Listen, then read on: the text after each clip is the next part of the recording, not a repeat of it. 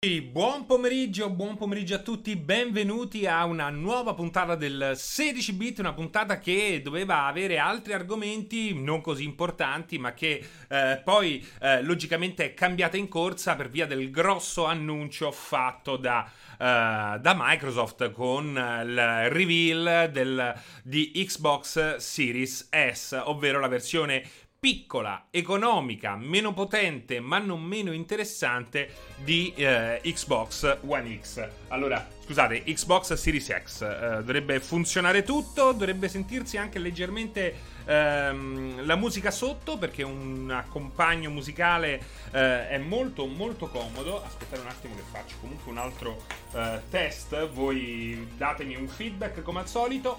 Musica che ci è stata concessa in regalo dal nostro amico DJs, ma un DJs di quelli cazzuti, mica parliamo di un DJ da sagra del paese, Manuel Lesso, che ci sta seguendo oltretutto in chat, quindi un abbraccio e un bacio a Manuel Lesso con la promessa di vederci presto. Vi mando anche il link al suo sito ufficiale dove potrete tenervi informato per quel che riguarda tutte le sue serate, anche se capite che con il Covid la cosa è rallentata, e naturalmente potete anche andare a spulciare le sue altre produzioni attraverso il link che troverete appunto nell'home page. Quindi ancora grazie a Manuel per questo veramente apprezzatissimo regalo da me e soprattutto anche da quelli che ci seguono in chat. Colgo l'occasione, oltre a salutare tutti quelli che si sono collegati fin da subito, chi c'è? Sime 137, El Shadi, Manuel naturalmente, Jason Kotakov Schreier, che poi oltretutto Schreier non lavora più su Kotaku, quindi forse è il caso di cambiare nick. Pilistation, Tapparella, Ponzio, Mario Ficozzi, Spartacus, Olanzoit, che letto al contrario è Tio Znalo, quindi non va letto al contrario, pensavo. Chi c'è poi? Vorla, CGI Art Studio, Luca G89, eccetera. Scusate se non nomino tutti. E poi naturalmente un saluto particolare a Adriano Teti, che scrive: Francesco Serino, ti volevo dire una cosa, ti leggevo sempre su Game Republic e due settimane fa per la mia volta mi sono collegato al canale multiplayer e il tuo nome era troppo familiare, poi ho collegato il tutto, che bello seguirti da Londra, eccetera, meglio come si dice in UK. Intanto grazie Adriano, ho ricevuto la tua mail attraverso Pierpaolo, ti volevo rispondere in mattinata, poi ho avuto mille cose da fare, pensavo di risponderti comunque dopo il 16-bit, però effettivamente quale occasione migliore di questa che farti ringraziamenti così dal vivo, live, parlandoti direttamente nelle orecchie. Quindi grazie. Oltretutto ho visto il link, ti farò sapere. Grazie a tutti. Grazie a te e grazie a tutti, e anche grazie un po' al cazzo, perché se no non sarebbe il 16-bit. Grazie a Ponzio per il bentornato, DJ ti stima manetta fra, ciao a tutti in chat. Grazie DJ, tra l'altro ho ricevuto un messaggio su Facebook che mi diceva una cosa molto molto apprezzata da me. Adesso non riesco a trovarlo al volo. Mi diceva anche, vabbè, mi faceva dei complimenti, che non è quello che mi fanno, non sono i complimenti a farmi felice,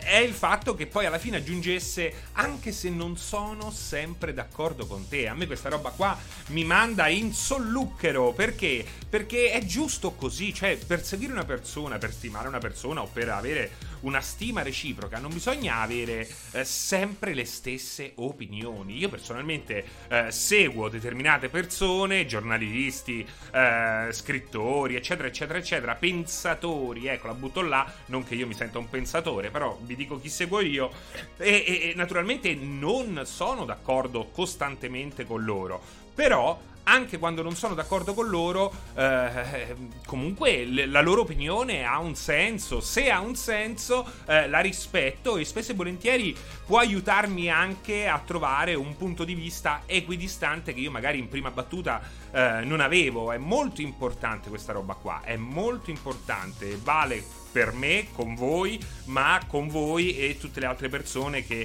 in qualche modo uno ha piacere di seguire, è come i giornali quotidiani, al di là dei problemi che oggi hanno i quotidiani, che sono problemi abnormi, perché il quotidiano oggi non è più quella bussola, anzi è una bussola marrotta, però secondo me è importante comprare più quotidiani o comunque informarsi da più fonti per quel che riguarda la cronaca, per quel che riguarda il tutto, per quel che riguarda quel che accade nel mondo, perché è anche giusto avere delle opinioni, leggere e così cercare di analizzare diverse opinioni, diversi punti di vista, perché se no chi sceglie un quotidiano in base a quante volte conferma le sue ipotesi o gli dà ragione o dà ragione al suo modo di pensare, secondo me è una persona che non vuole informarsi, ma vuole semplicemente avere essere così sicuro di sé,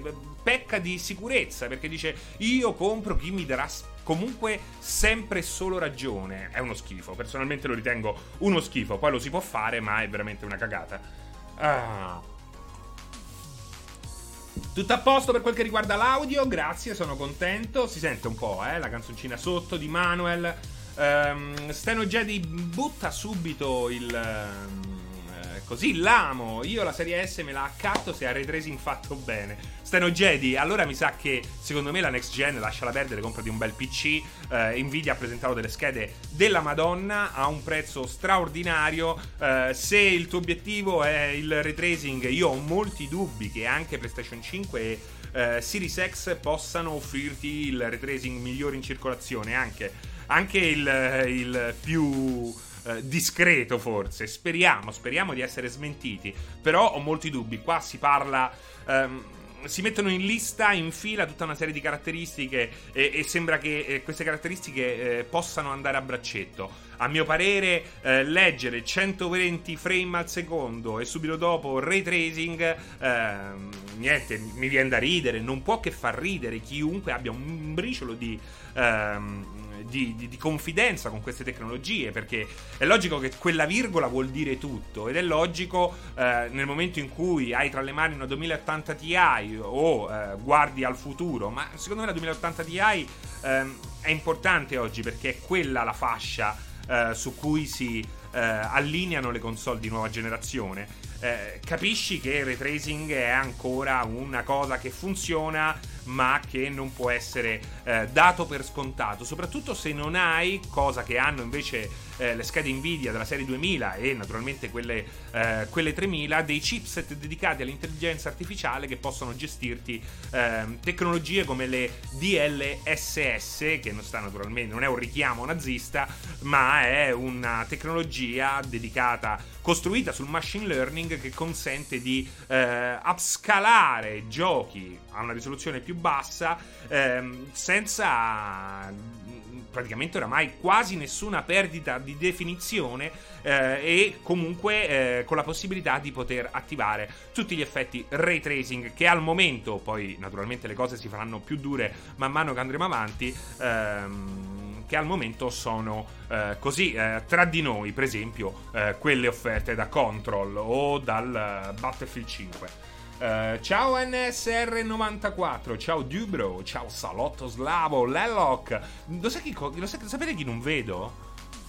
Non vedo qualcuno, tipo il cane di Fabio. Che fine ha fatto il cane di Fabio? Qualcuno di voi ha visto il cane di Fabio? Ivan, dove si vede quando devo fare la manutenzione della caldaia? Quando ti arriva l'acqua fredda, Ivan. È semplicissimo. Quando ti arriva l'acqua fredda? No, dovresti avere il bollino, no? Che ti applica il tizio. Così oggi si parla di tutto.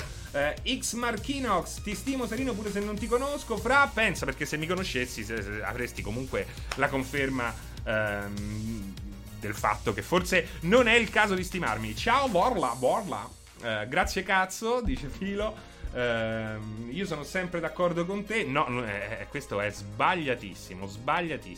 Aspettate, io intanto sbaglio oramai il browser. Vediamo un po'. Chi è? Oh mio Dio, adesso che cosa vuole Jacopo? Hai i baffi troppo a punta. Oh mamma mia, mamma mia. Allora, vediamo, mi dice abbassa un peletto la musica e avvicina il microfono, perché Jacopo dovete sapere che ha questa cosa che lui vorrebbe vedermi costantemente praticare fellazio ai microfoni e mi consiglia microfoni sempre più grossi. È un cioè per lui dovrei aprire un OnlyFans ieri, non domani. È così. Però grazie Jacopo, ho abbassato di un pelo la musica. Chi c'è poi? Francesco, cosa ne pensi di Elenoir Casalegno? Secondo me è un gran bel titolo, nonostante gli si può dire tutto, molto macchinoso nelle meccaniche, scusate il gioco di parole, meccaniche un po' ferraginose, un open world forse per buona parte inutile, però secondo me è un'esperienza assolutamente da provare.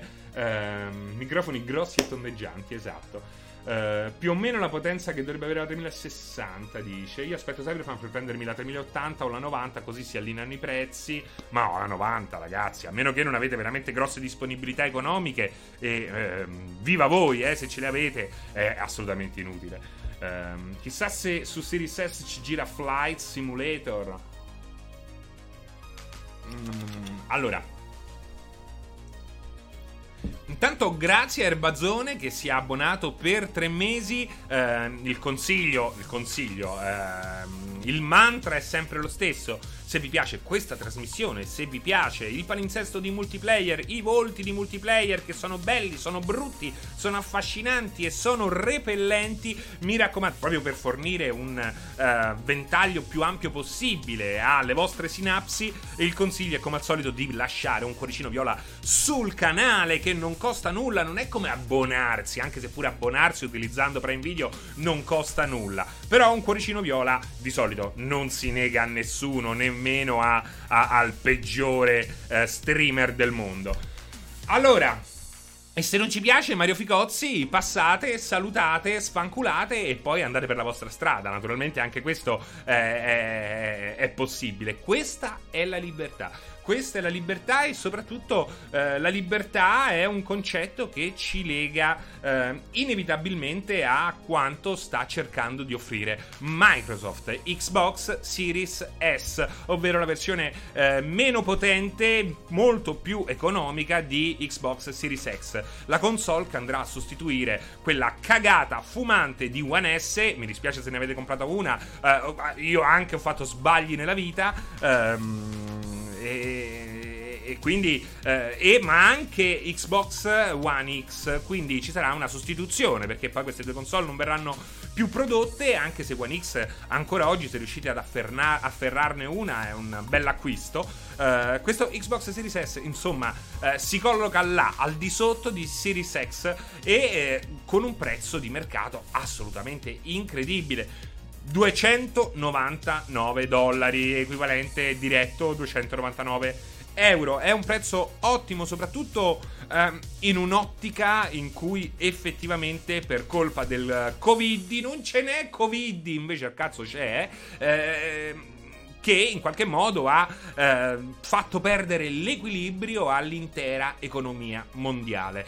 Mentre PlayStation 4 e Xbox One venivano pensate come console allineate a un disastro economico, quello che ci siamo fortunatamente lasciati alle spalle, chi più chi meno, soprattutto parlo a livello di nazioni, non personali, insomma dovevano in qualche modo andare dietro alle tasche degli appassionati. Queste console invece, ancora un po' altina la musica, abbassiamo un altro pochettino. Queste console invece sono state pensate per un'economia che pian piano doveva riprendere quota, ed effettivamente, eccetto la situazione italiana, ha ripreso quota un po' ovunque. Fatto sta che però improvvisamente è arrivato il Covid a mettere bastoni tra le ruote a questa generazione, che effettivamente, come abbiamo visto che oggi è stato anche rivelato, ancora non proprio ufficialmente, ma possiamo darlo per scontato, il prezzo di Xbox Series X, ovvero €499, che è comunque un prezzo di €100 maggiore a quella che de facto è la console più venduta della generazione che ci stiamo lasciando alle spalle, ovvero PlayStation 4, che costava al lancio €399. €499 che potrebbe essere in fin dei conti anche il prezzo di PlayStation 5. Potrebbe esserci qualche cosa di più, difficilmente vedremo qualche cosa di meno, forse soltanto nella versione all digital proposta da Sony, ma comunque niente di paragonabile alle 299 di Xbox One S. Una console nuova vuol dire anche un nuovo impianto marketing, un nuovo lancio, e psicologicamente a livello di penetrazione del mercato questo è molto molto importante. Non basta dire non basta riproporre una vecchia console. In qualche modo, per colpire l'immaginario collettivo devi per forza preparare un secondo lancio, così per scaldare gli animi, e di fatto è quello che sta facendo Microsoft con questo Xbox One S, che è importante anche per altri motivi. Allora, la console è molto meno potente, parliamo di 4-5 teraflops contro i 12, se non sbaglio, di Series X, gli 11 di PlayStation 5, però non è semplicemente un Xbox One X ridotto, non è una marmellata di old gen, è una nuova console che, nonostante una potenza relativa, sfrutta comunque tutta una serie di novità. L'architettura è la stessa di Series X, quindi un'architettura nuova, avrà un SSD di serie, anche se piccolo, 500 giga, questo comunque ci darà modo di sfruttare gli SSD nativi. Anche questa cosa qui è molto importante. È vero che gli SSD potevi montarli anche sulle vecchie console, ma un conto è affidare lo sviluppo a un oggetto, un hard disk, una memoria che hanno in pochissimi, un conto invece fornire, sfruttare, girare attorno a una memoria che in realtà chiunque compri una nuova console ha di serie. È una cosa totalmente diversa. La stessa cosa che c'era che abbiamo vissuto in mille altre occasioni, per esempio la vibrazione o gli analogici del pad. Un conto è stato avere gli analogici soltanto se compravi Ape Escape o subito dopo se li compravi a parte. Un conto poi è stato per gli sviluppatori dare per scontato che chiunque avesse una PlayStation a quel punto aveva anche degli analogici. È una cosa molto molto importante. Hype Train, ragazzi, dai, non so perché, non so cosa scateni l'Hype Train, ma mi piace, e se c'è l'Hype Train non può che esserci una pioggia di cuori viola, mannaggia la miseria, mannaggia la magnotta, direbbe qualcuno. Ciao Fra, secondo te, dice M Francesco, considerando solo ed esclusivamente le caratteristiche hardware, la vera concorrente di PlayStation 5 sarà Serie X o Series X? Allora, mi fa ridere, Francesco, mi fa ridere questa cosa qua, non perché io ti voglia prendere in giro, ma perché, eccoli cuori viola, eccoli, ma perché ogni domanda al riguardo in qualche modo riesce a perplimermi, così, a rendermi perplesso. Eccoli, Umberto Sestile ha tirato fuori una roba tipo Control, sembra un altro quando della federazione della congrega alla base di Control. Perché ti dico questo, M Francesco? Perché ragionate esattamente come si ragionava ai tempi del Mega Drive, del Super Nintendo, dell'Atari 2006 e del ColecoVision di Xbox 360 e PlayStation 3. Ma non è colpa vostra, Francesco. No, veramente non è colpa vostra, eh. Non pensate sempre Francesco attacca, Francesco si incazza, Francesco mi tratta male. No, io parlo come se fosse qui. Io vi scuoterei il braccino in questi casi, ma da amico, da una persona che sta chiacchierando con voi in maniera veemente su un argomento che gli interessa. È bella questa roba qua, perché sottolinea come effettivamente sia difficile poi capire un concetto che è estremamente semplice. La vera concorrente di PlayStation 5 non è Series X o Series S, anche se riflettendo, seguendo i vecchi canoni, è per forza di cose Serie X, ma è questo accerchiamento. Ecco, Serie S è un ennesimo tassello di un vero e proprio accerchiamento. Microsoft lo sta dicendo e lo sta in queste ultime settimane anche con Flight Simulator lo sta confermando. Il suo competitor principale prima era soltanto Sony, nemmeno Nintendo, soltanto PlayStation. con Nadella, Satya Nadella, nuovo CEO, con Phil Spencer, è ogni volta li confondo, ma Phil Spencer è un mito, con Phil Spencer, il vero nemico, tra virgolette, di Microsoft diventano Google e Amazon, e questo ce lo conferma. Allora, parliamoci chiaro, Sony, la prossima generazione, la domina, venderà 120 milioni di PlayStation 5, a tenersi buoni, ne ha vendute quante? 110 di PlayStation 4, in una situazione molto particolare. Oggi il mondo, anche di questa, legato a questa nostra passione, è totalmente diverso a quello di 7 anni fa, sono passati 7 anni dal lancio di Xbox One e PlayStation 4, sembrano 2 ma sono 7, ma Sony ormai è in una sua bolla e Microsoft sa bene di non poterla battere. Non la può battere perché Sony ha The Last of Us, ha God of War, ha chiunque, Spider-Man, ha Dreams, anche nel suo piccolo Dreams, ha Days Gone, che per quanto lo puoi criticare ha comunque una sua forza sul mercato, ha un'offerta, un output di first party, di giochi first party, che oggi non puoi battere. Potrai batterla attraverso le acquisizioni che sono state fatte più avanti, strada facendo. Intelligentemente Microsoft cosa ha fatto in questa generazione? Ma non solo perché vuole battere Sony, è relativo questo, perché Sony nei piani di Microsoft, questo non posso darvelo per certo, ma la sensazione è proprio quella. Sony per Microsoft potrebbe essere tranquillamente un'alleata, non è quello il problema. Sony ha bisogno di chiudersi nel suo fortino per mantenere questo status quo. Microsoft, per distruggere uno status quo che non le appartiene, perché è di Sony e in parte anche di Nintendo, lo deve distruggere. E come ha scelto di distruggerlo? Accerchiandolo, questo status quo. Allora tu oggi esci con un gioco, con un'esclusiva Sony PlayStation 5, e sai che la venderai soltanto a chi compra PlayStation 5. Questo è un dato di fatto, come è successo con PlayStation 4. The Last of Us lo puoi giocare soltanto su PlayStation 4, ok?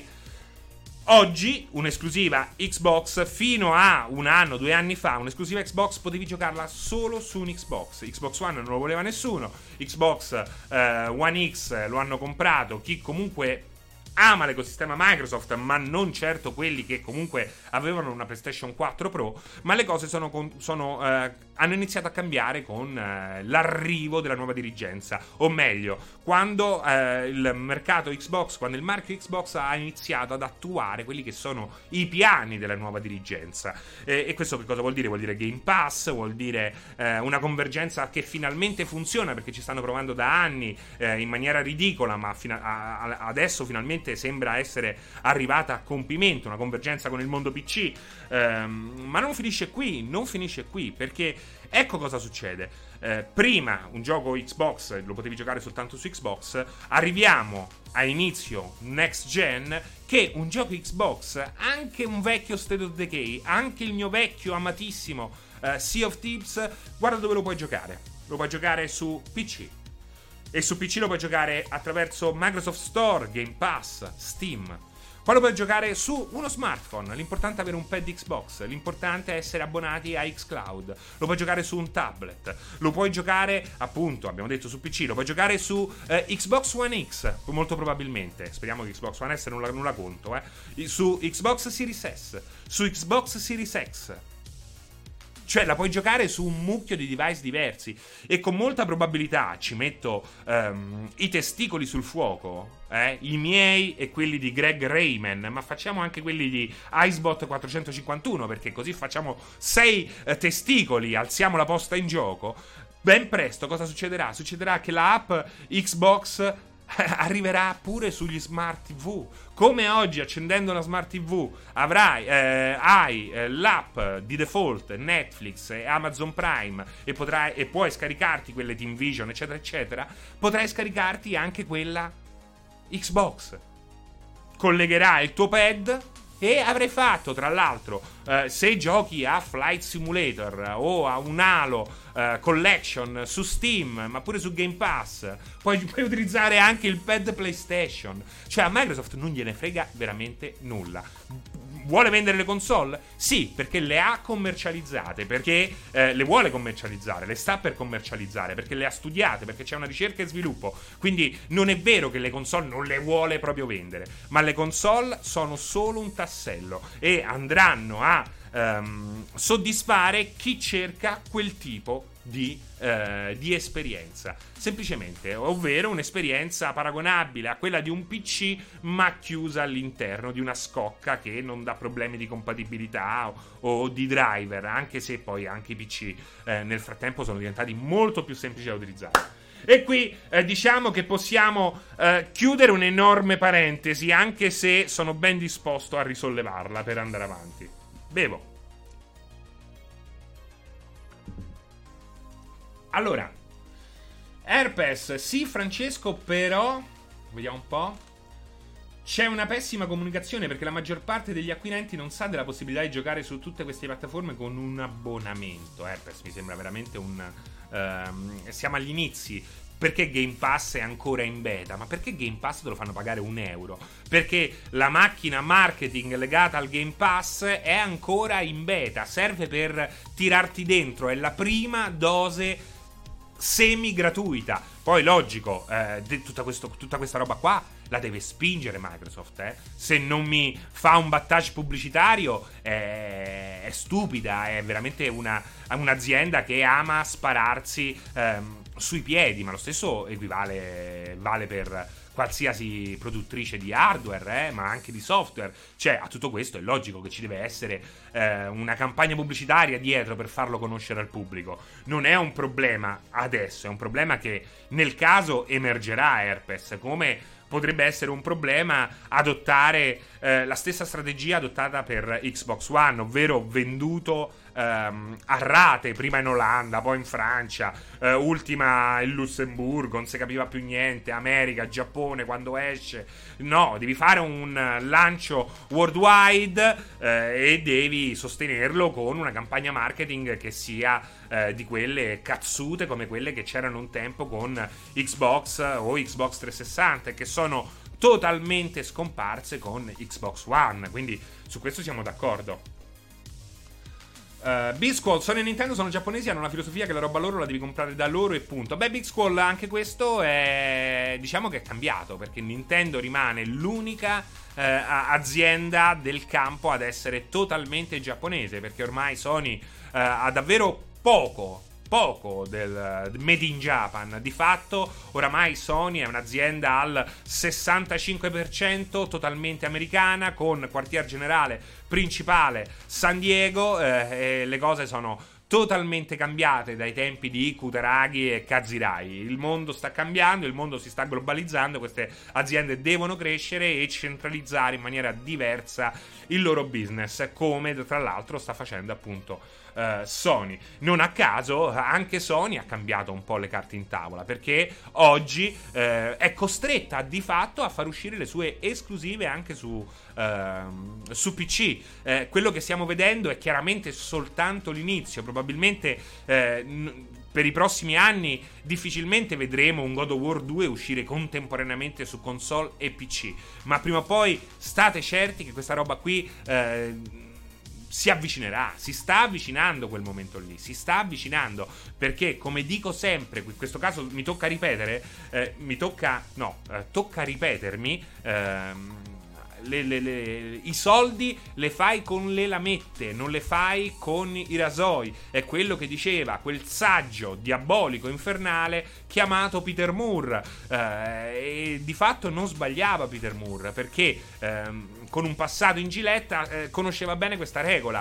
Il rasoio con 4 lamette costa meno di 4 lamette singole, perché non è che ti stai a comprare sempre il rasoio nuovo, ma ti compri le lamette. Il rasoio lo vendono sotto costo o con un break even bassissimo, e invece le lamette ci ricaricano a bestia perché ti sono necessarie. E questo è il concetto, funziona così anche nel campo dei videogiochi: console, rasoio, videogiochi, lamette. È una cosa già appurata, non dobbiamo discutere se è vera o meno, perché non posso discuterne con voi quando questa roba qui me la ripetono tutti gli alti dirigenti di queste compagnie.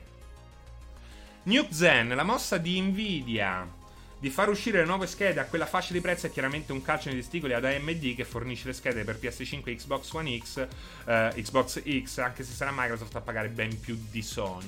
Ma quella mossa lì secondo me è una mossa, cioè secondo me non c'è nessuna mossa, c'è un ripristino. New Zen: il prezzo di queste della serie 3000 è il prezzo giusto ed è esattamente il prezzo che ti aspettavi prima dell'infausta serie 2000. La serie 2000 nasce con altri intenti, nasce stronza per come è prezzata e nasce soprattutto in un mercato minato, deformato da chi faceva mining di Bitcoin.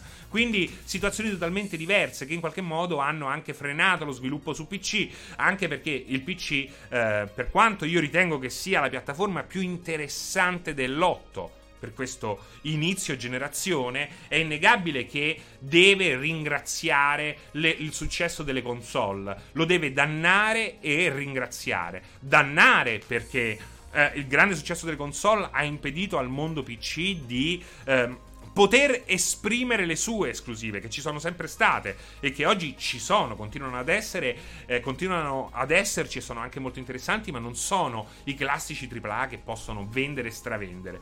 Dall'altro devono ringraziarle, perché le console, essendo di fatto gli hardware di default per chi sviluppa videogiochi, hanno calmierato la richiesta di risorse per chi gioca su PC, perché dopo 5 anni è ancora possibile giocare più che dignitosamente con una 970 o l'equivalente della serie 1000, perché i giochi sono sviluppati per girare su PlayStation 4 Pro e poi a cascata Xbox One, Xbox Series X, Xbox One X, eccetera eccetera eccetera. Quindi anche qui è una situazione molto mobile. Io rimango dell'idea che la piattaforma di riferimento per questa generazione sarà il PC, naturalmente al netto delle grandi esclusive Sony e naturalmente di riflesso delle grandi esclusive Nintendo. Però vi sfido a uscire fuori dal vostro seminato. Se molti di voi dicono senza problemi che possono tranquillamente vivere senza Fire Emblem, Animal Crossing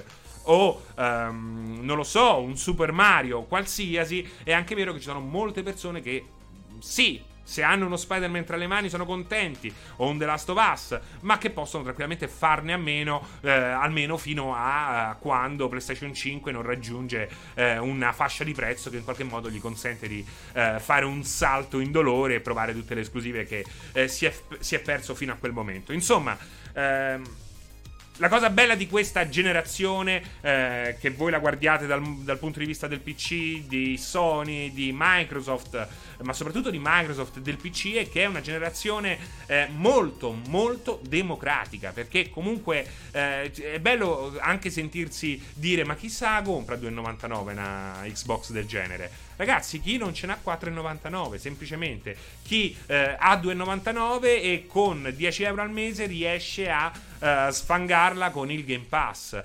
Non tutti hanno lo stesso potere d'acquisto, soprattutto in un periodo di grosse incertezze. Guardiamo all'Italia, guardiamo a l'indotto praticamente azzerato di quello che è uno dei nostri business principali, ovvero il turismo. Quanta gente, quanti padri di famiglia o quanti giocatori che hanno poco da parte o che si stanno comprando casa oggi non possono più affrontare una spesa del genere. Magari hanno un figlio, 4,99 vuol dire anche sfamare un figlio o comunque garantirgli, che ne so, la mensa a scuola. Beh, ragazzi, 2,99 col Game Pass è un altro paio di maniche, è un altro paio di maniche.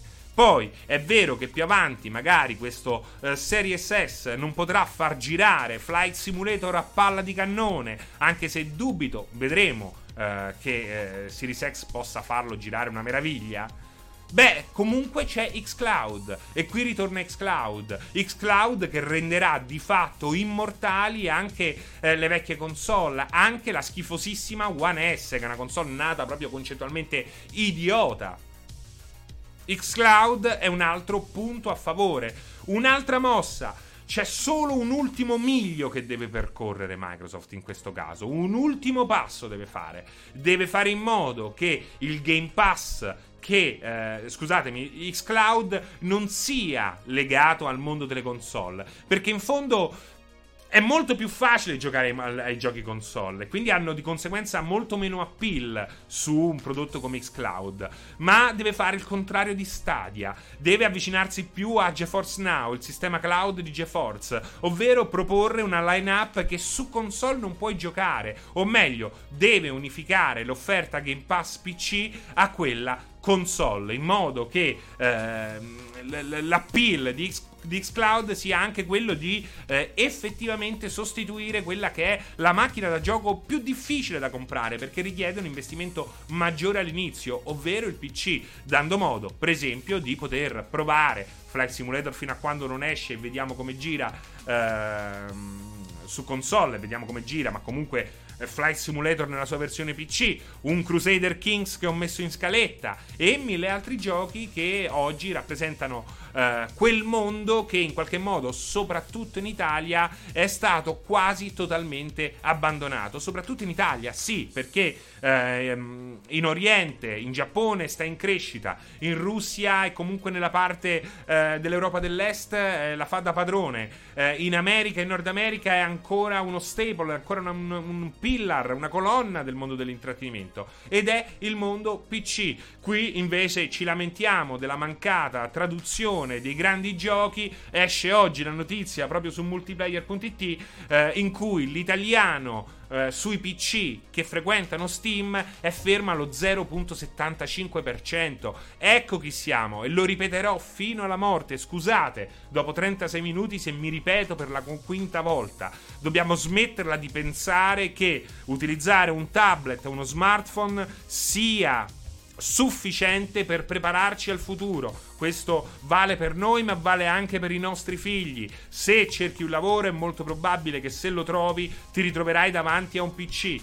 Se cerchi una passione non è con le console che la troverai, se non attraverso i giochi, ma attraverso un PC. Avere un PC a casa, anche se non dedicato espressamente al gaming, è una cosa importante a livello proprio sociale.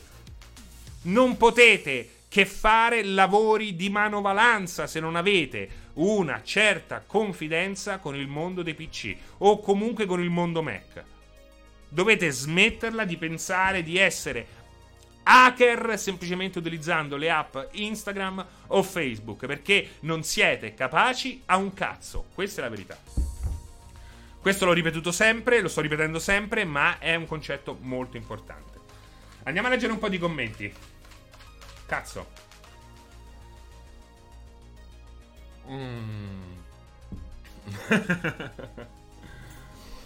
Dice: io come lavoro non ho bisogno del PC, faccio il riscossore palestrato. Allora aspettate un secondo.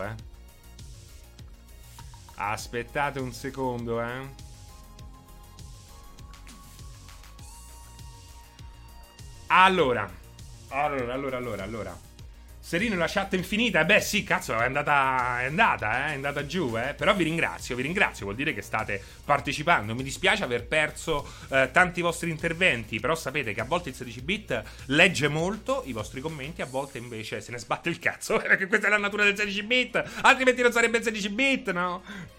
Allora... ciao Alexander, intanto ciao a tutti quelli che si sono collegati fino adesso. Mi raccomando, un cuoricino viola al canale, dai, che non costa un cazzo, cuoricino viola, clic. Che ci avete il giradito? Ci avete la luce Valdo.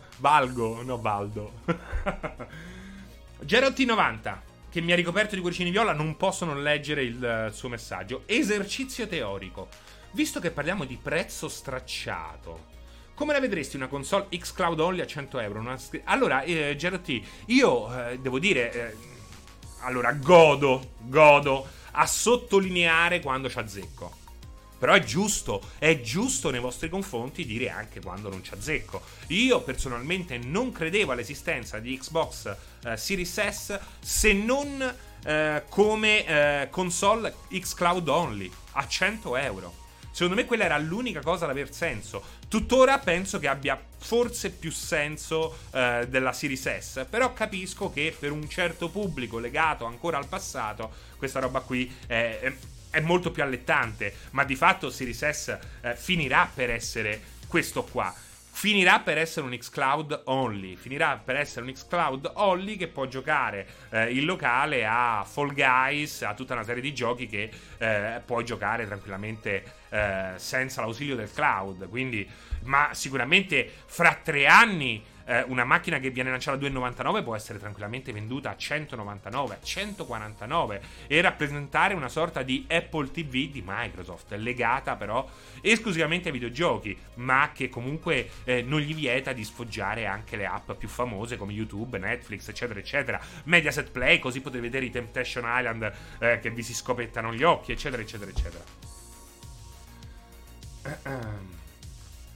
Hai provato Death Stranding su PC? Merita il retracing? Mi rifai lo sfogo storico? No, le cose non si possono ripetere perché non hanno la stessa verve, Fede. La ferve mi hai fatto dire, con il tuo nome, Fede. Non c'è retracing su Death Stranding, quindi non merita. Se prendi Death Stranding su PC non lo fai per il retracing perché non c'è, però è una meraviglia. Soprattutto è una meraviglia che grazie alle DLSS ti gira comunque una bomba. La luce baldo, la luce valido. Ragazzi, la chat intanto era andata veramente era rimasta davvero indietro. Allora aspettate un secondo. Ok, anche qui era rimasta indietrissimo. New Zen, anzi, a pensarci bene, sarebbe interessante se una fra Sony o Microsoft pensasse a Nvidia per realizzare il motore delle console, così la sfida per realizzare non nominare Apple TV che gli porti nera. Beh, quella è un affare che Apple non ha mai voluto spingere. E tra un annetto calerà ancora di prezzo, vedersi uomini e donne, perché prima parlavo di Mediaset Premium. Series S, dice Assassino Ignoto 94, dovrebbe costare di meno ed essere compatibile solo con xCloud, così trovo più attraente comprare Series X che più di €600 non può andare. No, Series X ormai è quasi sicuro costerà $4,99. Il fatto è che, Assassino Ignoto, se nel 2020 non sei nel 2025, se vuoi un'esperienza comunque più cazzuta non ti può bastare Series S. Cioè Series S la puoi comprare per il piccolino, la puoi comprare se non ti puoi permettere €499 di console, la puoi comprare se vuoi mettere un piedino nel mondo del Game Pass, ma lo puoi fare anche con One X, la puoi comprare per casa al mare, la puoi comprare per lo scannatoio, la puoi comprare per tutta una serie di esigenze. Ma è logico che più paghi e più godi. Ancora è così, ancora per certi versi per fortuna non è affidato tutto al cloud, quindi è logico che se ti puoi permettere €1.200 di PC rispetto a una Series X, ma non avere dubbi, comprati il PC con una 3080, ma non c'è proprio nessun dubbio. Se poi non vuoi gli sbattimenti che ti potrebbe dare un PC, se poi ti spaventa migliorare un hardware spendendo, che ne so, €50 ogni 2 anni di RAM, eccetera eccetera eccetera, se poi non vuoi mettere le tue dita tozze all'interno del case, ti fai Series X, eccetera eccetera eccetera. Ripeto, è una questione di ma anche.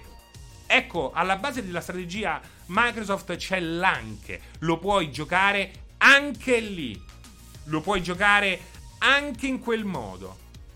Cioè, per quel che riguarda Microsoft, tranquillamente l'app Xbox potrebbe stare all'interno di uno Switch o di una PlayStation 5. Non è quello il problema. Il problema è che loro, queste aziende, non vogliono altri store all'interno dei loro store. So che ti piacciono tanto gli store, quindi ho messo uno store all'interno del tuo store, che è esattamente il problema molto simile per certi versi che stiamo vedendo con Fortnite Epic dentro iOS, o comunque il problema di Steam su iOS, perché non c'è Steam su iOS? Per questo semplice fatto. O GeForce Now, perché? Per questo semplice fatto, perché Apple non vuole che tu acquisti giochi in altri store, li puoi comprare soltanto là. O la stessa cosa PlayStation, la stessa cosa Nintendo, è quello il punto. Però ecco che Microsoft tranquillamente rivende il gioco anche su Steam, quindi non gliene frega proprio un cazzo. Lo stesso Minecraft, che è Microsoft, per quanto il logo in prima vista sia quello Mojang, risponde a queste esigenze. Ciao Francesco, dice Liriam. Microsoft sblocca finalmente i prezzi della next gen, sarà in grado di portare una rivoluzione nella funzione del medium grazie a xCloud e Game Pass. Beh, Liriam, ti consiglio di fare un rewind e andarti a sentire quello che ho detto fino adesso, perché parlo proprio di questo, assolutamente sì. Gabri, Serino ha messo il tuo canale Twitch davanti al pupetto che continua a piangere e con la tua voce si è calmata e quasi si sta addormentando, sei un grande babysitter. Avessi avuto io la mia voce a disposizione quando piangeva la mia di figlia. Oh merda, ce l'avevo, però non funzionava. Big Squall, vediamo un po' cosa ha da dire il nostro amico Big Squall, questo testone di minchia di Bisco. No, sto scherzando. Anche da sto punto di vista sarebbe stato corretto da parte di Nvidia far vedere i giochi anche senza DLSS come girano, perché il DLSS sta su pochi titoli. Spero che lo implementino meglio, altrimenti non è corretto mostrare solo benchmark con il DLSS.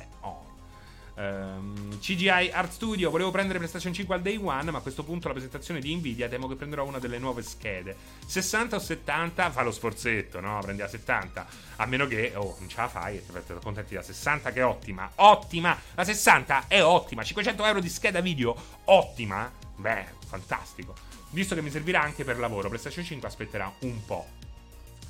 209 ricondizionata, che dici? Potrei vendere di X1? Non lo so, vabbè, state parlando fra di voi. Sky, Seri, cosa ne pensi di Hyrule Warrior Age of Calamity? Cioè, tu hai scritto tutto il titolo, non ti rispondo perché hai scritto tutto il titolo. Hyrule Warrior è praticamente il coso, no? Il Dynasty Warriors nel mondo di Zelda. Sono carini quei giochi là, sono molto carini. Spengi il cervello e blasti i personaggi. Io personalmente non reggo troppo, però qualcuno l'ho giocato, qualcuno c'è stato divertente di Dynasty Warriors. Ho giocato quello di Kenshiro. Beh, ma lì c'era è irresistibile per quelli come me della mia età. Quanto manca a definire Stadia completo fallimento? Manca, Marcor, manca. Ancora c'è tempo per Stadia, ma è inevitabile che con la mossa a tenaglia di Microsoft la prima vittima sembra essere assolutamente Stadia. La prima vittima, ecco, guardate pure questo, Sony non sta uccidendo nessuno, perché non ucciderà nessuno. Microsoft sta già alla giugolare di qualcuno, che è comunque sicuramente l'anello più debole, è Stadia. Speriamo che comunque possa Google in qualche modo tirar fuori un competitor che possa in qualche modo non ti dico combattere ad armi pari, perché è difficile che questo accada, ma che sia comunque un'alternativa interessante. Va rivisto totalmente il progetto, però. Ho un monitor full HD nuovo, per me la Series S è perfetta. Sì, poi l'Ax.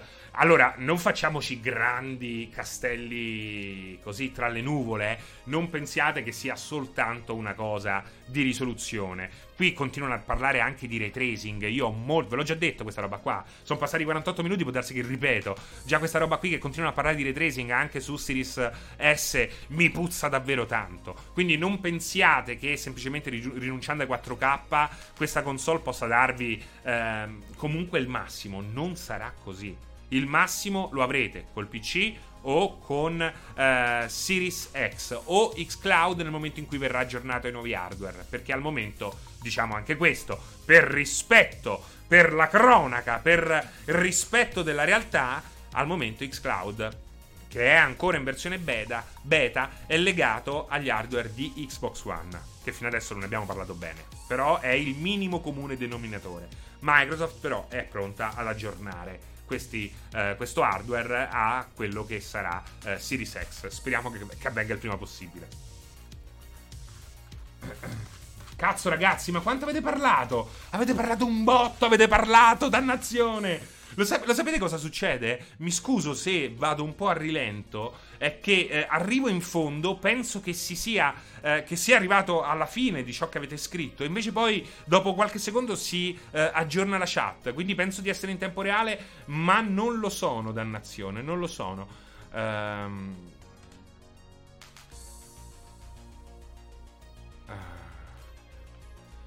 Allora, aspettate.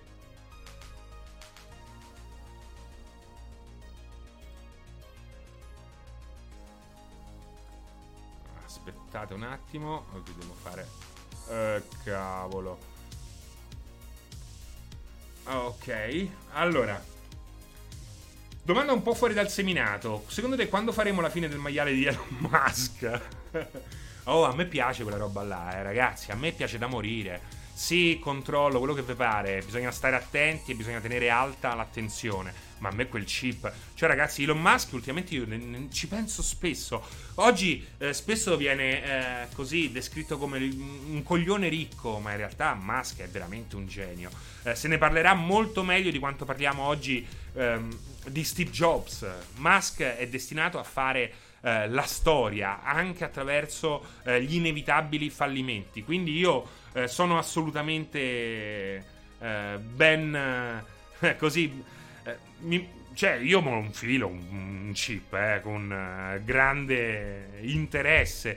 Pensate anche a quello che può dare, far vedere i colori a chi non vede i colori, addirittura far tornare l'uso delle gambe a chi ha avuto problemi alla spina dorsale, curare l'Alzheimer, il Parkinson. È una roba meravigliosa. Oggi ci spaventiamo al concetto di un chip dentro a un maiale, esattamente come ci spaventavamo del cuore di scimmia che ci veniva messo nel caso un cuore fosse malandato, o un bypass che va a pile. Cioè, è una roba pazzesca. Quindi Musk sembra il cattivo di Mass Effect 5, è vero, e sembra il tipico cattivo di uno 007 qualunque, però sta dando, sta provando, sta investendo. Guardate Jeff Bezos di Amazon, non fa altro che migliorare la vendita di oggetti inutili, però seleziona molto bene i film da passare su Prime Video. Musk quei soldi li sta utilizzando per un bene comune, li sta utilizzando anche solo per un... Ma che cazzo di tosse ci ha avuto? Un'ischemia. Li sta utilizzando per sperimentare il futuro, ed è una cosa molto molto importante. Lex Luthor è molto più Bezos di Amazon. Bezos migliora anche il modo di sorvegliare i lavoratori schiavi, esatto. Torak Mered, cosa ne pensi della storia Epic vs Apple? Mi piacerebbe sapere la tua opinione. Beh, penso che l'idea di Epic... Allora, qual è il punto? È che io sono un grande utilizzatore di cose Apple portatili. Non ho mai avuto un Mac a casa, preferisco il PC. Però capisco... Questa è una bella domanda, lo sai perché? Perché Intanto il cane di Fabio che prima ha detto "Oh, ci sono!" Ti ho visto, ti ho letto, ma mi sono dimenticato poi di risponderti. Il cane di Fabio, immancabile, un abbraccio. Tutti ad abbracciare il cane di Fabio! Tutti! Cappottoni al cane di Fabio! Cappottoni... Lasciamo perdere Bezos che guadagna miliardi e noi corrieri. Bravo cane di Fabio. Bravo il cane di Fabio. Vaffanculo Bezos. Vaffanculo. Parliamoci chiaro. Questa gente che guadagna questa roba qui, queste cifre qui. Adesso divento un po' comunista, eh. A volte mi danno del fascista. Oggi voglio essere assolutamente staliniano, eh? La tiriamo fuori la purga per questi stramiliardari. Quando superi gli introiti di un cazzo di Stato, quei soldi devono proprio andare via, devono andare alla comunità, non me ne frega un cazzo, devono andare alla comunità, non mi interessa, viva i ricchi, viva chi si gode una vita piena di soddisfazioni, la barca, non lo so, il grillo talpa d'oro massiccio, quello che volete, viva i ricchi. Viva le borse da 80.000 euro. Ma se guadagni più del Congo, vai a fare in culo. Non puoi guadagnare più del Congo. Non puoi guadagnare più del Liechtenstein. Avete capito?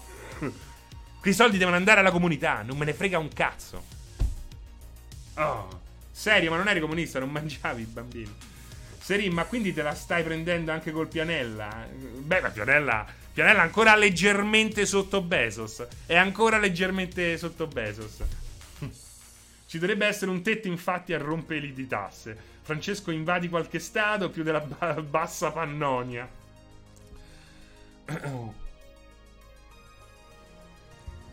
La figlia di Will Smith che ha comprato una casa a Malibu. Ma ha fatto bene, Marco. Ma perché non può comprarsi una casa a Malibu per 3 milioni di dollari? Ma beata a lei. Ma brava, ma ha fatto bene.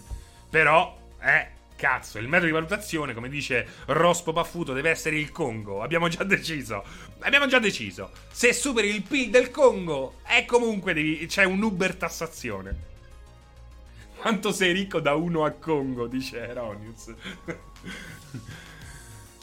O comunque dovrebbe realizzare qualcosa per la comunità. I ricchi prima erigevano stato, realizzavano stadi e musei. Oggi non esiste umanesimo. Esatto, Strider, mio caro vecchio amico Strider. E soprattutto non esiste mecenatismo. Il mecenatismo lo facciamo noi quando sovvenzioniamo il canale Twitch di qualche disperato, quando diamo dei soldi nei Patreon. Per questo è importante, perché oggi, raga, parliamoci chiaro, ma pure il lettore medio di Multiplayer, ma di qualsiasi altra testata, sta sempre a romper cazzo sulla qualità. Hai scritto questo? Clickbait! Non sanno manco più che cazzo è un clickbait. Ti vengono a dire questo è clickbait quando nemmeno è clickbait. Poi uno fa pure clickbait, ok? Ma dimmelo quando faccio clickbait, almeno dammi la soddisfazione. Invece ti vengono a dire tutto questo. È sempre un lamentarsi. Allora mi chiedo, ma quanti soldi dai te per poter reggere, per tenere in piedi tutta sta roba? Te lo dico io,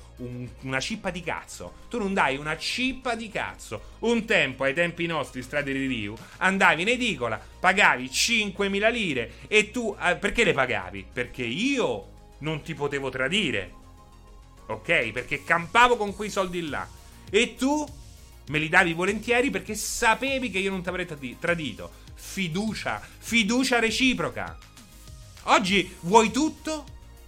Ai tempi 5.000 lire ho detto, ho pagato 5.000 lire, dentro sta rivista non c'è sta un cazzo. E uno diceva, ma questo c'ha ragione, dentro sta rivista non c'è sta un cazzo.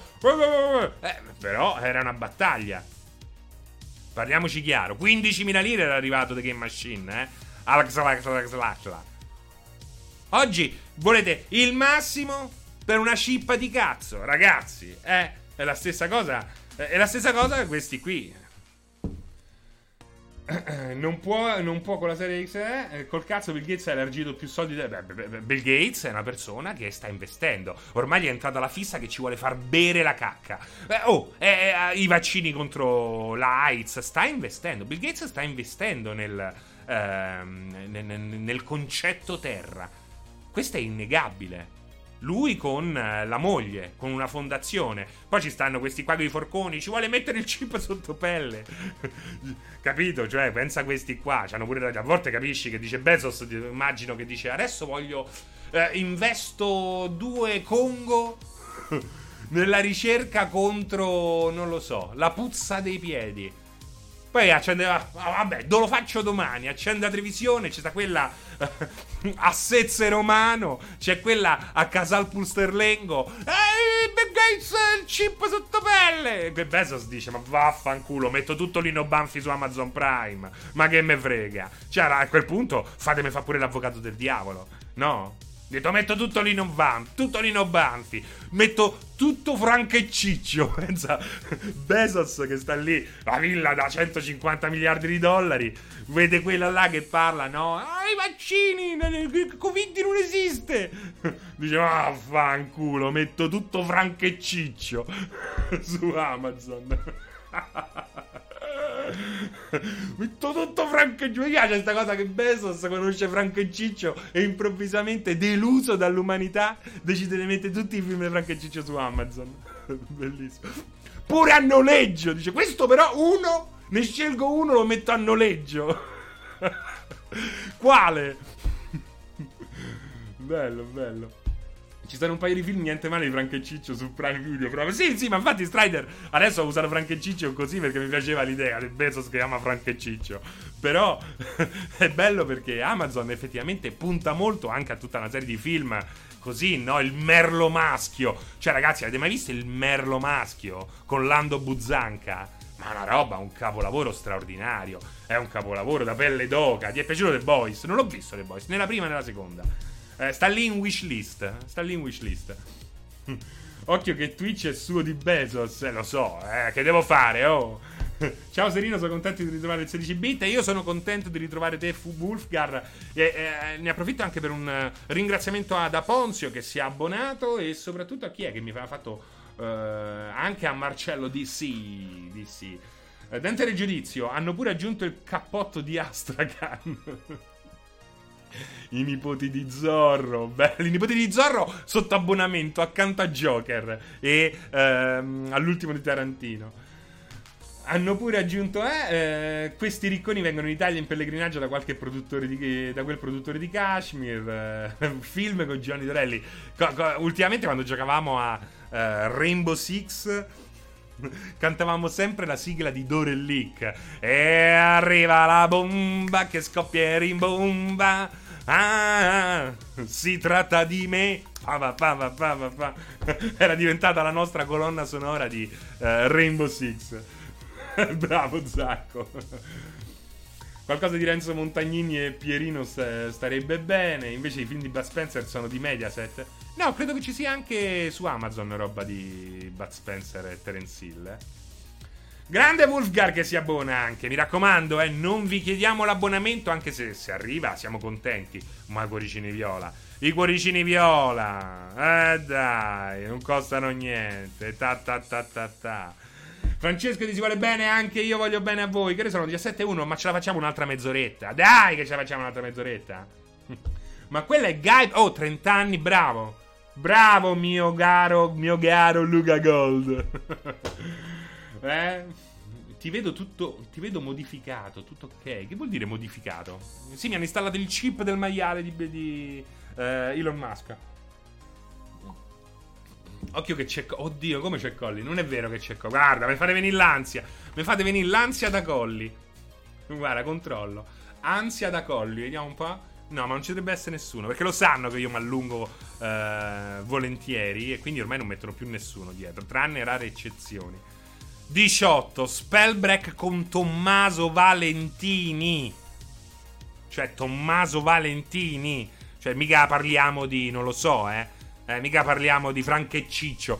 Poi alle 21, poi il secondo e ultimo appuntamento di questo martedì, che è Porro scopre Nexomon Extinction. Che cazzo è Nexomon? Cioè, Porro, ragazzi, ha perso il controllo. Seguitelo perché sta diventando sempre più pericoloso. Dovete seguire questa gestazione di uno psicopatico, perché secondo me in 6 mesi lo leggiamo sul giornale. Fantastico. Quindi Tommaso ha risposto al telefono, immagino di sì, non so che cosa tu cazzo stia parlando. È un Pokémon-like, 00 Firez, agente super segretissimo, voglio imparare il Kung Fu con il chip di Elon. Multiplayer PlayStation 5, preordini partono il 10 settembre, il primo modello in vendita costa 7.999 sterline. Che cos'è? Un modo per fare della facile ironia che non fa ridere? Ah no, guarda, aspetta. Un sito che si occupa di beni di lusso. Aspetta che vi linko la notizia. È una cazzata, Un sito che si occupa di beni di lusso ha svelato che le prenotazioni di PlayStation 5 inizieranno il 10 settembre 2020, dando i prezzi per le sue edizioni della console.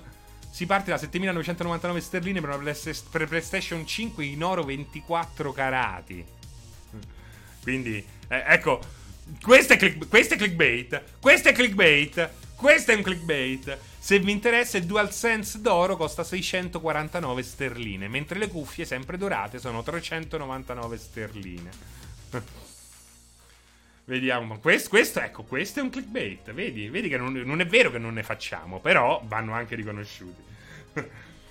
Francesco, quando ti rivedremo su Sea of Thieves? Spero presto, Baltiar, spero molto presto. Al momento io, ragazzi, sono troppo infogliato con Flight Simulator, che domani sera riporterò live. Abbiamo fatto Roma, Ciampino, centro di Roma, Lago di Bracciano. Secondo appuntamento, a parte i vari atterraggi estremi, ci siamo sparati un bel viaggio tra le Ande con un gran bel po' di turbolenze. Domani sera vediamo un po' che cosa combinare, c'è soltanto da capire. Pronto? Ciampino? Ficcato dal culo, dice Passerotto. Questa grande battuta di Thomas Milian e Bombolo. Morris, ho visto ora il video di Xbox, ma di PlayStation 5 invece di sa qualcosa. Scusate, sto seguendo poco le news. Non ancora. Facciamo la class action per remake open world di Monkey Island. Allora, 30 anni di Monkey Island, ragazzi. Ho preparato un pezzo, spero che vada, anche un video, spero che vada live il prima possibile. Oggi immagino che non sia stato possibile, visto che la giornata si è rivelata essere piena di ottime news.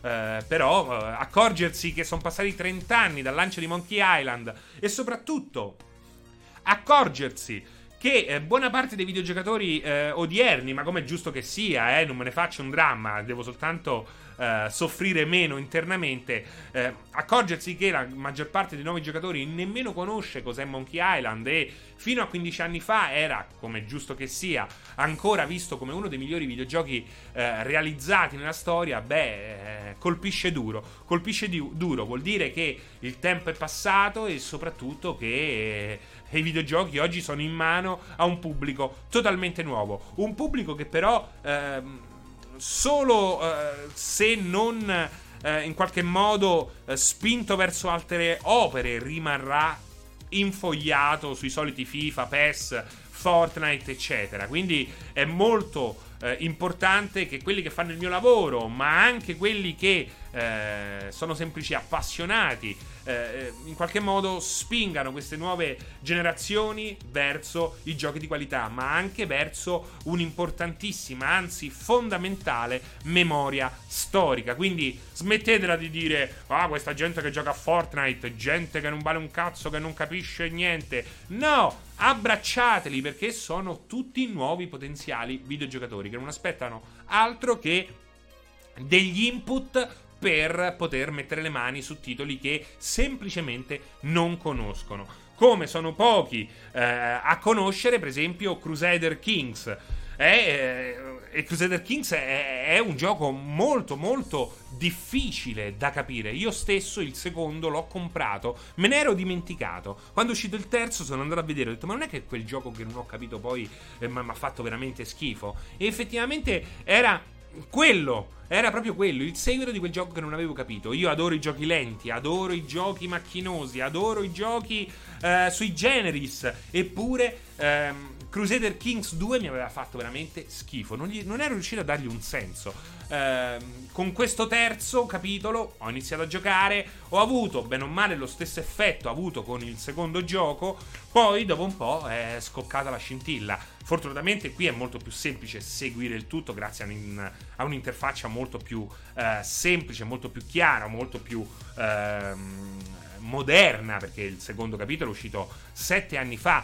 Però ci è voluto anche in questo caso del tempo. Nel momento poi in cui ho capito, beh, ragazzi, è stata una rivelazione. Ho finalmente capito perché questa roba qui è una roba straordinaria. Tra l'altro sta succedendo un po' a tutti quelli che in qualche modo ho consigliato di provare le meraviglie di questo gioco, oltretutto stravenduto, Paradox. E infatti mi è successo con che non so manco che è, forse mi pare mio cognato, non lo so.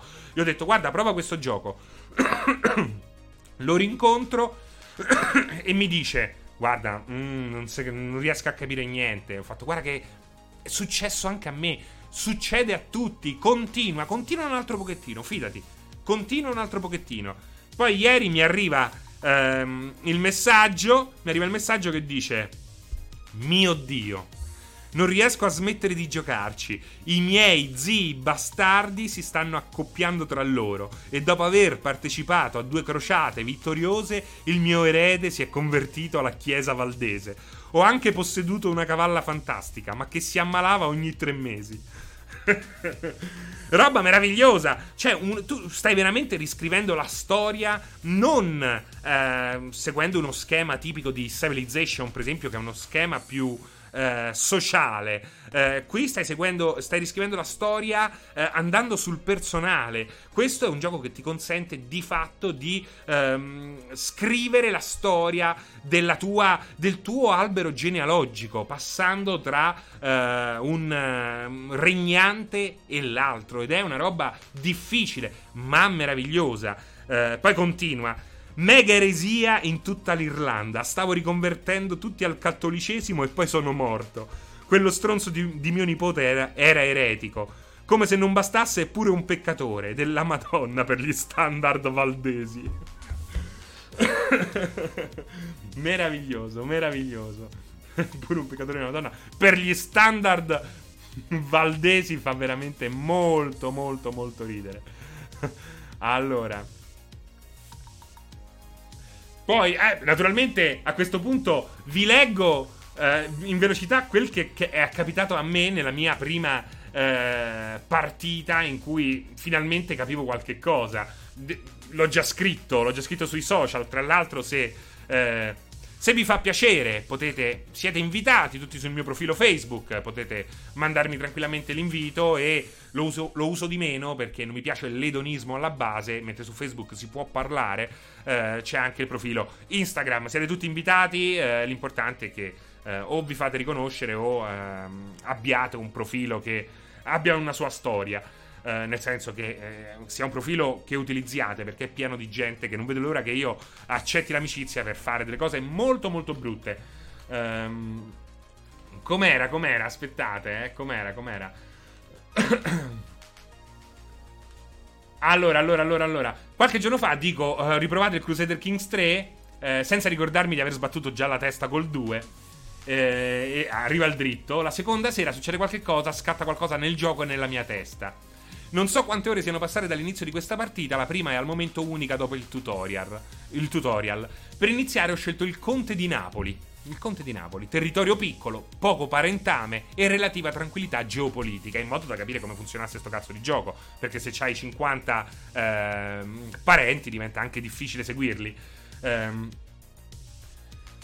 L'obiettivo sarebbe stato del resto imparare a gestire quello che è effettivamente un mattone grosso e pesante, da imparare, non da far girare. Lo puoi far veramente girare anche su un computer di poco conto. Se non fosse che questa avventura iniziale si è presto trasformata in un dramma straordinario. Non so se è perché ho scelto il Conte di Napoli, ma alla fine sta storia si è trasformata veramente quasi in un film di Mario Merola. Il primo conte non ha fatto molto, era un uomo in fondo mediocre, ma si è sposato una gran donna che gli ha consentito di rimettere almeno finanziariamente in piedi il suo piccolo regno. Questo è quello che è successo all'inizio. L'unico abbrivio della sua esistenza è stato riuscire a conquistare il regno di Salerno, subito sotto. Durante il sacco della città, i soldati del conte hanno anche rapito il figlio appena nato del rivale, cioè i miei soldati. E lì a quel punto mi sono sorpreso, perché? Perché è spuntata anche la brutalità del gioco, perché con questo infante io potevo minacciare il conte con della roba veramente tremenda, cioè potevo evirarlo, potevo addirittura accecarlo oltre che a sbatterlo nelle segrete. Un bambino di nemmeno un anno, della roba pesantissima, perché può succedere della roba pesantissima. Oltretutto le opzioni cambiano in base a chi in quel momento stai guidando e soprattutto al regno di appartenenza principale della casata che hai scelto, ma anche alla civiltà che hai scelto, perché puoi scegliere tra il nordico più a nord o l'africano più a sud. Allora, vediamo un po', continuo, Peccato che dopo... questa cosa qui ha convinto il padre a concedere una resa totale, quindi Salerno è diventata mia. Peccato che dopo soli 2 anni, colpito da una pericolosa malinconia che ben presto è sfociata in depressione, dopo una grande festa sia morto prematuramente per cause naturali. Mi riferisco naturalmente al conte di Napoli che avevo selezionato all'inizio, perché con lo stress di tutta la battaglia, di tutto quello che era successo, in base alle sue caratteristiche, ai suoi perk, questo gli ha causato una malinconia che poi è sfociata in depressione. Non è morto di depressione, però è morto di vecchiaia, in un periodo della sua vita proprio non così felice. L'unica cosa che lo mandava avanti era effettivamente il suo erede, e questa moglie che io avevo scelto e che mi aveva garantito un'alleanza molto importante con alcuni paesi del nord, una moglie veramente straordinaria. La successione è andata come previsto. Sergios, perché qua parliamo dell'870 d.C., quindi Napoli è in mano agli ortodossi greci. Sergios, il primogenito, è diventato conte di Napoli, mentre a uno dei fratelli è andato il titolo di conte di Salerno, perché per come funziona la successione in quel periodo storico e per quel che mi riguardava in quel momento, i terreni andavano ripartiti in base ai due fratelli maggiori. I territori paterni sono stati comunque divisi. Nei panni di Sergios, incurante dei problemi che questo avrebbe provocato, ho fatto richiesta legittima di avere indietro il titolo e le terre salernitane, scoprendo che mio fratello stava facendo altrettanto con quel che mi apparteneva, perché io ormai ero diventato Sergios, l'erede diretto del primo conte. Inizia così una faida tra fratelli che è ancora nel vivo ai tempi. Non so ora se usare la mia richiesta legittima, più della sua, visto che io sono l'erede diretto, come casus belli per una guerra, provare ad assassinarlo oppure scopargli la moglie, che sembra anche ben contenta all'idea, fino a riempirlo di figli non suoi, cosa che è particolarmente importante perché questo mio figlio che faceva il bastardo con Sergios aveva anche fatto voti di castità, quindi questo avrebbe provocato comunque altri problemi in lui, non in me. Naturalmente non ho percorso quest'ultima strada per il semplice fatto che avevo questa moglie devota e quindi mi sembrava brutto. Inizia così, nel frattempo questa è l'allegra famiglia reale, cioè Sergios, che sembrava destinata a essere un uomo mediocre come il padre, mentre invece sta dimostrando una sorprendente tempra. Anche qui grazie a una moglie scelta con molta cura che lo sta aiutando e confortando. Lei è piena d'amore e al momento in dolce attesa. Poi c'è la figlia Leonide, di Napoli, che invece sembra davvero nata per comandare. E al momento è a capo dei servizi di spionaggio, posizione che le ho offerto dopo averla fatta sposare con un bastardo, cioè un uomo senza casata. Sergios al momento ha 45 anni e lo vedete distrutto, è allegata una foto dove c'è questo Sergios tutto massacrato, non perché ha partecipato a chissà quale guerra, ma perché da quando ha ereditato la corona ha iniziato a flagellarsi per lo stress, cioè gli è spuntata questa roba qua, con lo stress della corona non l'ha retto e ha cominciato a flagellarsi per scaricare lo stress, e basta, finisce qui questa prima parte della storia. Però poi aggiungo un aggiornamento, perché nel momento in cui lo stress è sovraccaricato ho fatto una sessione di cilicio, che serve per flagellarsi, extra, per scaricare la tensione. Il fatto è che ha talmente esagerato che l'ultima notte era talmente malconcio che è stata chiamata a corte la più costosa delle curatrici. Questa è una cosa che ho scelto io. Insieme hanno scelto di non adottare misure drastiche, ma non è bastato. Dopo soli 3 anni dall'incoronazione, Sergios è morto. Sua figlia è la nuova sovrana di Napoli, ma la rapida successione sta portando a grossi problemi. Tramano alle sue spalle, non sa di chi fidarsi e persino il marito non sembra più vederla di buon occhio. È il caos. Si apre un'epoca di profonda incertezza. Forse è da questo momento che i napoletani hanno smesso di mettere il casco in motorino. Questa è una battuta finale che ho messo che vi riporto con somma gioia. Insomma, questa è tutta una roba che uno gioca. Allora, non pensiate che sia come Civilization o giochi simili. Effettivamente una somiglianza c'è, e la somiglianza più veritiera è quella con Football Manager. Effettivamente questo gioco fa venire in mente Football Manager, con i suoi listati, le sue statistiche, le sue caratteristiche per ogni personaggio. Se riuscite a entrare in quell'ottica là, questo gioco non vi abbandonerà più. Vuol dire che probabilmente ci giocherete per i prossimi 7 anni e tornerete a giocarci ad ogni grossa espansione. Se pensate di non poter offrirgli tanta attenzione, evitatelo. Però c'è un però, il gioco è attualmente disponibile su Game Pass, quello PC, quindi naturalmente potete provarlo, se non a costo zero, ma veramente con poche lire. Sono le 17:18, direi che possiamo quasi terminare. Ottimo modo per scaricare lo stress, Dark Berserk.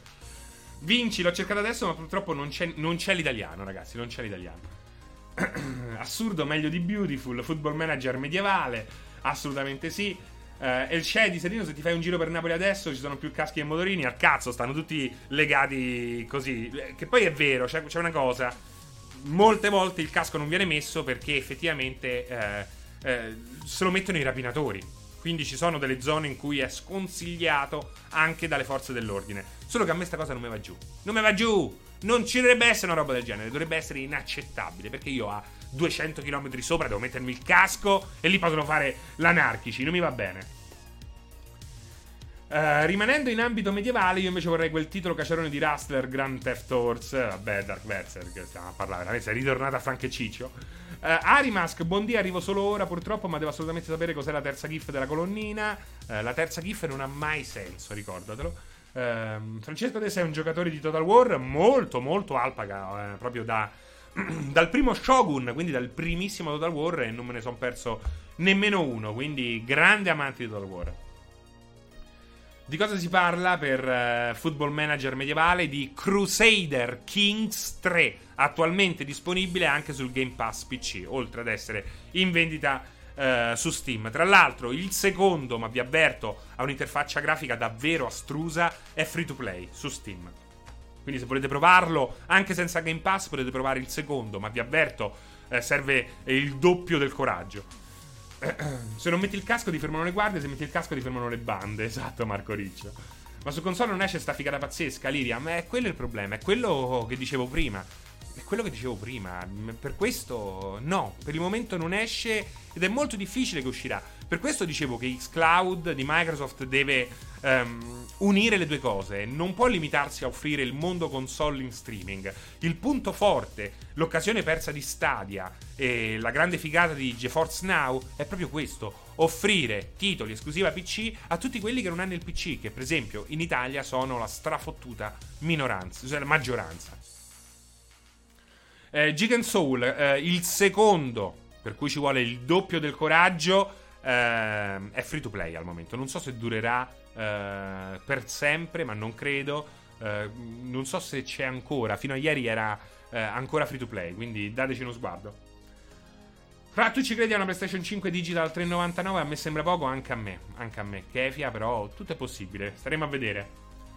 Una volta si parlava di supporto mouse e tastiera su One. Esiste sta cosa? Sì, ma dipende dai giochi, Cioè Sea of Thieves, per esempio, utilizza mouse e tastiera. Final Fantasy XIV la utilizza anche su PlayStation 4, per esempio. Quindi il supporto c'è. Quanti messaggi mi sono perso? I bei giochi da capire, quelli che non ti piacciono. Mannaggia, è tutto in inglese, c'è tanto testo. Spero esca una mod. Io l'ho scoperto per colpa tua 4 giorni fa, Crusader Kings. Domanda off topic: cosa ne pensate dell'avanzamento tecnologico del grande progetto Star Citizen? Che è un avanzamento, cioè Star Citizen oggi è una delle poche cose, insieme a Flight Simulator, che ti dà in mano la next gen. Star Citizen come un alfa, Flight Simulator come un gioco quasi del tutto completo. Quindi sono questi due titoli. Se vuoi provare la next gen oggi senza avere la cosiddetta next gen, puoi scegliere tra questi due titoli, Star Citizen e Flight Simulator. Mi esce sempre la lacrima quando penso a Monkey Island, tra i ricordi più belli della mia infanzia. Assassino, sarà per la mia giovane età, ma le avventure grafiche non mi sono mai piaciute. Anche Monkey Island, recuperato anni dopo su Steam. Io ho iniziato con The Secret of Monkey Island, il primo, i primi due sono belli, gli altri sono per coprofagi. Uno con il PIL del Congo probabilmente si è fatto installare in casa una roba tipo Sunway Taihu Lite. Non so di che cosa tu stia parlando. Sono di quell'epoca, ma non ci ho mai giocato perché sei un rettiliano.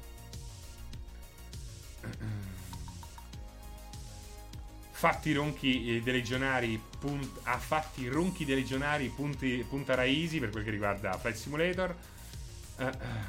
A proposito di Sea of Thieves, ma quanto aspetti l'aggiornamento next gen, Marco Gendar? Ma io in realtà già ci gioco su PC, cioè il mio è già il Sea of Thieves next gen. Poi è logico che nel momento in cui la next gen, anche console, sarà standard, potranno permettersi degli aggiornamenti più complessi dal punto di vista tecnico.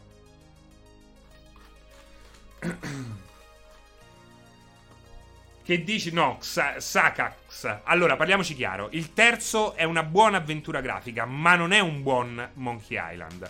Un conto è il Guybrush Threepwood e il cast dei primi due, un conto è la scrittura di Ron Gilbert, un altro invece quel che è stato fatto da LucasArts con il terzo, che è a tutti gli effetti un apocrifo, come lo sono i successivi. Quindi dividiamo le due cose. Buona avventura grafica, pessimo Monkey Island. Guybrush Threepwood è un figo. È un figo. E tu ridi con lui.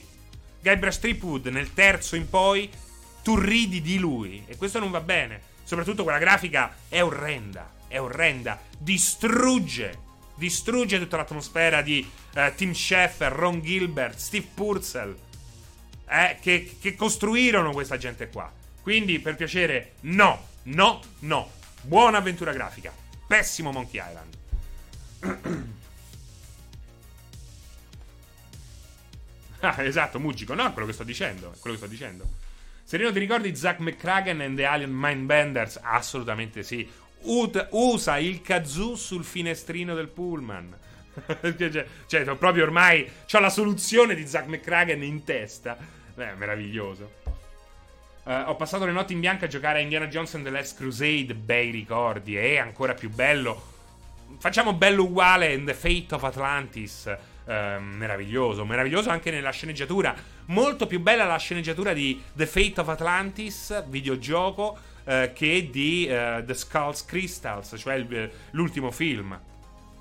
E tra l'altro, per le avventure grafiche, quella non era la prima volta, o comunque non è stata l'ultima volta, perché LucasArts spesso a un certo punto ha cominciato a utilizzare script pensati per il cinema per i suoi giochi. Perché l'esempio più figo è quello di The Dig, che è un concept di Spielberg e altri, che poi è stato utilizzato per creare una delle avventure science fiction migliori di sempre. The Dig è un capolavoro, è una delle ultime grandi avventure grafiche.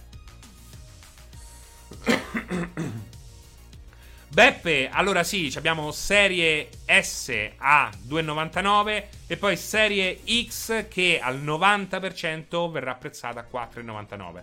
Il prezzo di serie S è ufficiale, quello di serie X potrebbe ancora riservare qualche sorpresa. The Dig, sai che filmone sarebbe uscito? Assolutamente sì. Beh, ma qualche cosa poi più avanti è uscito di simile, Armageddon per esempio. Ma una bella puntata, un bell'articolo sulle migliori avventure grafiche da recuperare, multiplayer.it, ma certo possiamo farlo, anche se oggi il 16-bit è un po' tutto quello che vuoi. Oggi te ne abbiamo già citate 3, Monkey Island 1 e 2 e The Dig, cioè a voglia a te. The Longest Journey, meraviglioso. The Longest Journey è stato uno dei grandi, una delle ultimissimissime, mentre The Dig è stata un'avventura grafica, una delle ultime avventure grafiche, quando le avventure grafiche erano uno dei generi più in voga. The Longest Journey è stata una delle avventure grafiche già quando le avventure grafiche non erano più quel genere così popolare. Quindi The Longest Journey è assolutamente importantissimo, meraviglioso, bellissimo, con 3 storyline, una moderna, una fantasy e una cyberpunk che si intrecciano tra di loro. Una cosa meravigliosa. Avete aiutato Alessandra con il segreto del pinguino nella demo di Crash? Non so di che cosa stai parlando. Anche le avventure grafiche di Jane Jensen mi piacciono, ma certo, poi c'è tutta la roba Sierra che non va assolutamente sottovalutata. Per quanto riguarda le avventure nuove uscite, c'è sicuramente Deponia, Grim Fandango molto bello, anche se più criptico, molto poco commerciale Grim Fandango. Come invece al contrario lo è Full Throttle. The Legend of Kirandia, meraviglioso The Legend of Kirandia, oppure sempre su quella falsariga là di quei producer là No, non sono. Sì, The Legend of Kirandia dovrebbero essere gli stessi di Lure of the Tempress o The Flight of the Amazon Queen, che ho rigiocato qualche anno fa grazie al porting su iOS, bellissimo.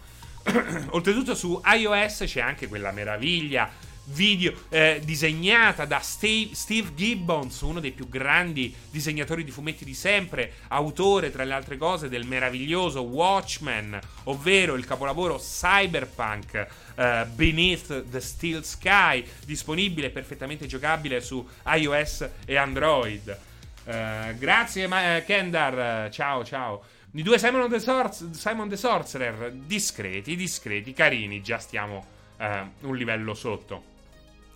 Discworld, avventura grafica che ti fa sbellicare dalle risate e che ha presentato a un'intera generazione di appassionati di videogiochi che ancora non lo conoscevano quel grande genio di Terry Pratchett, scrittore appunto della serie Discworld, mondo disco, bellissimo. Revolution Software, grazie Dante del Giudizio. Stanno facendo il remake di Beneath the Steel Sky. Non è un remake, Master Pasqua, ma è uscito un vero e proprio seguito, attualmente esclusiva su iOS, Apple Play, ma fa abbastanza schifo.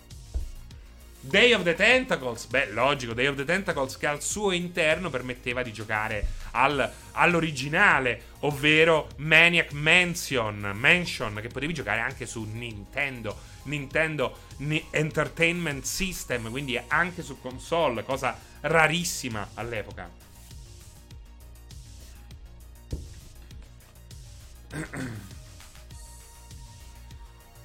Io abito a Praga e Discord è comune come la Divina Commedia. Sì, Fletcher, è vero.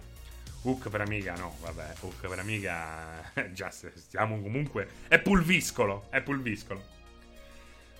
In metro su 5 libri in mano, a random uno della serie di Terry, dice. Penso che tu ti riferisca alla tua libreria, o comunque in generale a qualsiasi libreria di Praga. Spero che sia entrambe le cose. Eric Darko, ma la serie Ultima ci sono cresciuto. Ho iniziato da Ultima 6.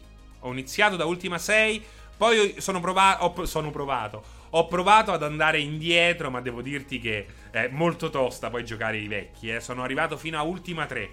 L'1 e il 2 non li ho giocati mai, ma ho giocato tanto a Calabet, che è il primo gioco di Richard Garriott, nonché uno dei primi giochi nella storia a fare largo uso di livelli procedurali, quindi dei dungeon pressoché infiniti e sempre nuovi.